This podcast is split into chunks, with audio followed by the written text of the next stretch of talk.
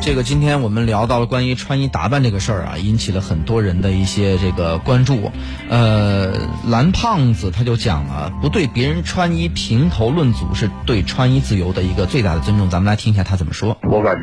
这个穿衣这一块儿，啊不对他人衣着评头论足，就是一个对他人穿衣自由的一个最基本的尊尊重。哎，呃，我同意他前半句话，我同意他这个话哈，但我觉嗯得同意一半儿。为什么这么讲呢？我觉得其实穿衣啊，人为什么会穿衣？从动物转化成人类，其实他就是懂得遮羞了。啊然后这种尊重呢，我不对别人的穿着评头论足，嗯这是一种尊重。但是尊重呢，我觉得应该是双向的。对你在合适合的场合穿什么样的衣服，嗯我觉得也是对其他人的一种尊重比。如说工作的场合、大街上、公共交通里，又或者是在商场里，这是两种几种不同的环境啊。商场、酒吧其实完全可以放飞自我的，哎，没错因没为错，这是一个消费的环境。该放飞的时候一定要放飞啊，是吧？对这个没错，这个双向尊重一定是双向的啊。呃，哎，这个另外呢，子玉就讲了啊，当然他说这个呢，还有一点儿什么呢？就是这个我注意到现在有一些事件，呃，就比如说去看什么樱花，就是那个那个什么那个武大看樱花，嗯，不是有穿这个什么呃那叫汉服，汉服啊对，穿汉服，然后很多人对他就是什么这这个那个了，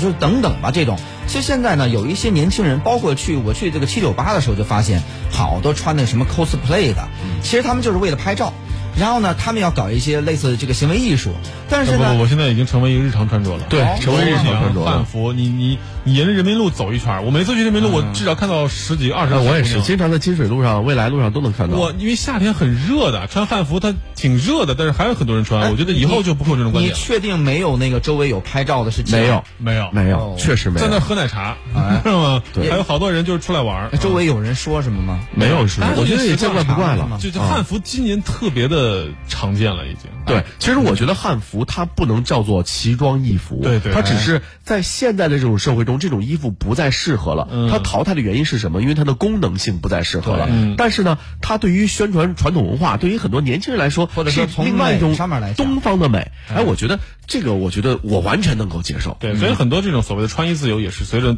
普及的程度，慢慢大家会逐渐接受的。包括嗯罗裙嘛，这央上央视都报道，我记得还是哪儿卫视报道了啊。嗯，不也没什么，就大家已经司空见惯了。包括很多这种水手服，就是学生装啊，其实也不是咱们正规的校服。对，好看，哎呦，真 是那个我是不不持任何评不不论，。我的意思，呃小男孩、小女孩穿上去好看。嗯，那是哎嗯，然后呢，这个我我还看到前面一个段子呢，一个一个人发的是拍了一张照片，说我到了一个什么 cosplay 展上，结果意外的看到了我们的男老板，然后 cosplay 了个女装， 然后结果我们两个 四目相对，很尴尬。应该是 China China Joy 吧，前两年那个，啊哦，那好，可能还啊是 E 三啊。来，咱们来看一下子玉就说，我觉得讨论这种问题呢，不能完全脱离地域文化背景。啊哎当然对，他说我们的传统文化呢，就是比较内敛含蓄的，所以呢，对某些着装太呃呃大多数太过前卫和暴露的，对我觉得啊大多数人呢觉得不舒服，但是是一个理智的人不会因为这种不舒服就会对别人表现出敌意，而一个成熟的人不能改变环境的时候，就要学着去适应。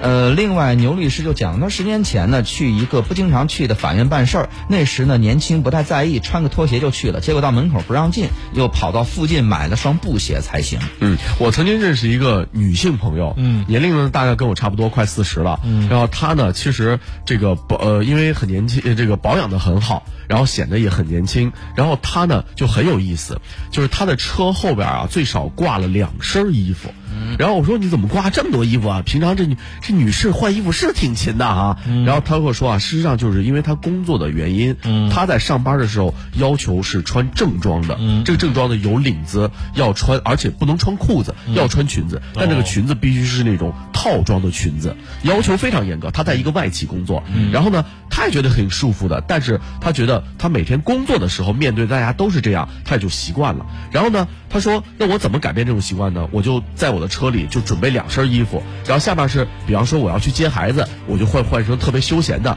比方说晚上我要和朋友一块儿去喝喝酒啊，去上这个去夜店呢，我就会换的比较青春的，呃，可能稍微有些暴露的衣服。我觉得他说就是。衣服是完全应该跟首饰、跟很多东西一样，是要不同环境有不同的功效的，对而并不是更高说的境界了，这就对是。我绝对不会穿着衣，他跟我说啊，我绝对不会穿着睡衣出来买东西，啊睡衣就永远是在家的，所以我觉得。什么样的衣服是干什么样的事儿，我觉得嗯讲究应该是怎么着的啊。哎，你看，你看，我有时候就不太讲究啊，就是因为这个，你看这人家人家小麦谁的，在哎，对我先打断你一句话，哎说到这个讲究，然后我说，那我说你还是有钱，他说并不是，比方说他后边的衣服，可能休闲装。就是从最简单的，像优衣库很简单的一套下来，不过也就一百多块那钱。你有车啊？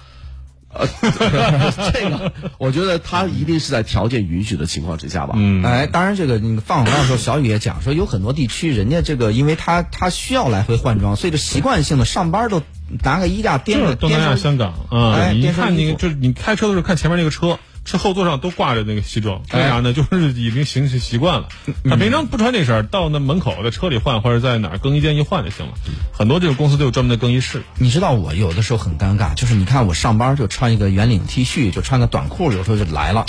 然后呢，结果呢，可能这上班途中，比如说你下午临时有个什么什么事儿，或者晚上有个什么局，你觉得好像场合还很重要，你也没时间回去换。有经常我会遇到这种情况，我穿了这身去的时候，我多少会觉得稍自己微也会有点尴尬。对，有有有有有点尴尬。然后呢，这个呃，我家里边也是备着一个这个带领的 T 恤，我说什么时候这给穿上，但是我 能用的时候也少。然后呢，我这回去参加那个上海国际电影节的时候，嗯，他主办方要求啊，给给我们通知要求是，记者参加这个开幕式红毯必须要着正装出席。（括弧什么女士穿什么，男士穿这个，比如说西服穿什么，对对对他有这个呃呃黑必须黑色西服，要求有这个这个这东西。嗯，好，我说哎呦，参加我这一直在这犹豫，我说这这这么麻烦呢，还去不去了？最后专门我本来我要去，我就不拎箱子的，嗯，我就不愿意拎箱子来回跑，嗯我专门颠颠溜提溜一箱子去，就里边就放一西服去了，然后去了以后穿着以后呢，临到那儿一天。你知道这个主办方他都觉得说这事儿啊，估计不好执行，临时改了（括弧就是说着黑色这个带领的也什么这估个计是天上海天气太闷热啊了。哎跟这也有关系，啊跟这有关系想一想，国际大影展，就上海这个温度相当厉害了，已经。但吧是，但是我就觉得说，如果连上海的这个国际电影节你都做不到，就是说大家着正装出席的话，哎呦，我觉得那这个在咱们这儿是不是也不太好执行啊？嗯，我觉得就是呃。我觉得刚才有位听众，刚才我们这个发微信哈，说的挺好的，就是还是要根据地域文化，中国的传统文化可能就是在着装上没有这么明确的要求，但是大家可以想一下，我们还是应该尽量的能够在自己能够呃能够控制的范围之内，大家想想，所有咱们的银行的。保险的，嗯包括咱们警察同志，是不是要求不管什么样的天气下，他都需要穿制服对？军其实人制服就是一种正装啊。呃对对所谓的对咱们你看，像移动、联通啊这种三大运营公司，他们都有工装。那工装呢，其实它都是西式制服的这种一种工装的体现。嗯，那就是是什么呢？这是一种尊重，是际一上种职业的对需求。当兵的着这个夏长服实际上非常热的，对。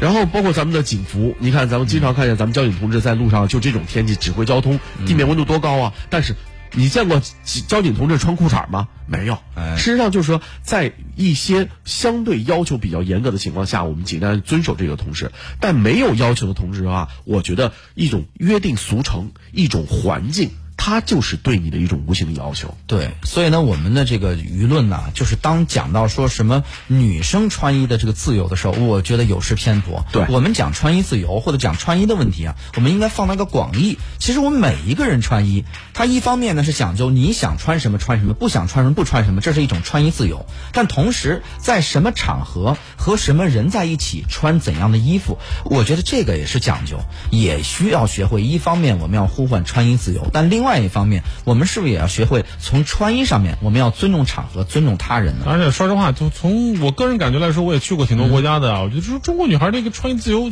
在世界上看也也对也不是特 别差。对，你还有好多地方 不如咱们的 呢，也有很多地方更保守的呢。哎我觉得还行。嗯对，好，咱们进到广告，广告之后我们继续回来。